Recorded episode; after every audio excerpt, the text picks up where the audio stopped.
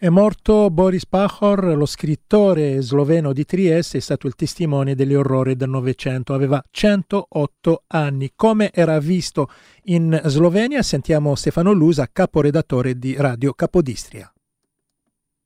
Ma Boris Pahor è percepito ed è stato percepito come un bardo della slovenità, uno che insomma al di là della qualità letteraria delle sue opere ha saputo portare eh, l'immagine, le sofferenze, i traumi del popolo sloveno sulla scena eh, internazionale. Oggi è sicuramente uno degli scrittori più tradotti, se non il più eh, tradotto scrittore sloveno a- all'estero e forse è, è, conosciuto anche più di eh, Franzè eh, Presciren, che è il sommo poeta eh, sloveno, quello che ha dato insomma, dignità letteraria allo sloveno e, e, che è insomma alla base di quella che è l'identità nazionale slovena. Ricordiamo che la Slovenia è una repubblica letteraria, un, una repubblica che ha costruito la propria indipendenza anche per la propria identità eh, nazionale sui libri più che non eh, sulle grandi guerre. Ma eh, Boris Pachor è stato anche un grande critico, un grande critico della eh, società,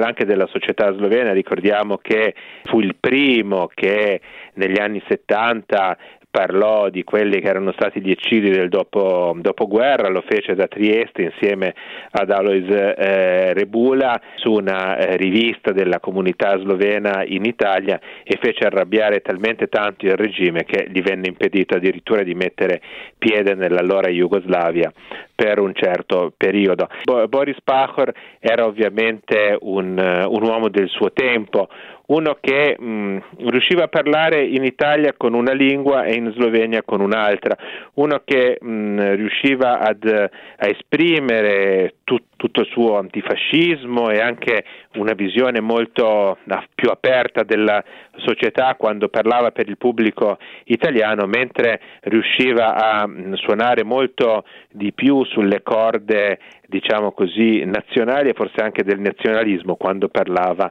agli sloveni. È quello che in Italia è riuscito a dar voce alle sofferenze della comunità slovena e qui va, deve anche ringraziare eh, Fabio Fazio che in una celebre intervista che tempo che fa lo fece eh, parlare e, e gli fece raccontare la sua esperienza di sopravvissuto dei campi eh, di sterminio. Quei pochi minuti passati in uh, prime time televisivo su una rete eh, nazionale sono stati una, mh, mm, percepiti un po' come un trionfo perché qualcuno diceva al grande pubblico eh, italiano quello che eh, tutto sommato una gran parte degli sloveni avevano sempre eh, sognato di dire in faccia al, all'Italia, cioè di spiegare quelle che erano state le eh, sofferenze che gli sloveni ritengono tutto sommato eh, sottaciute in Italia eh, di quello che è stato il periodo fascista, di tutto quello che gli sloveni dovettero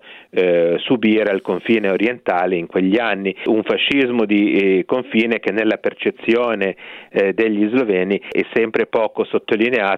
quando si fanno sia le analisi di quel periodo e anche soprattutto quando si parla di quello che accadde al confine orientale.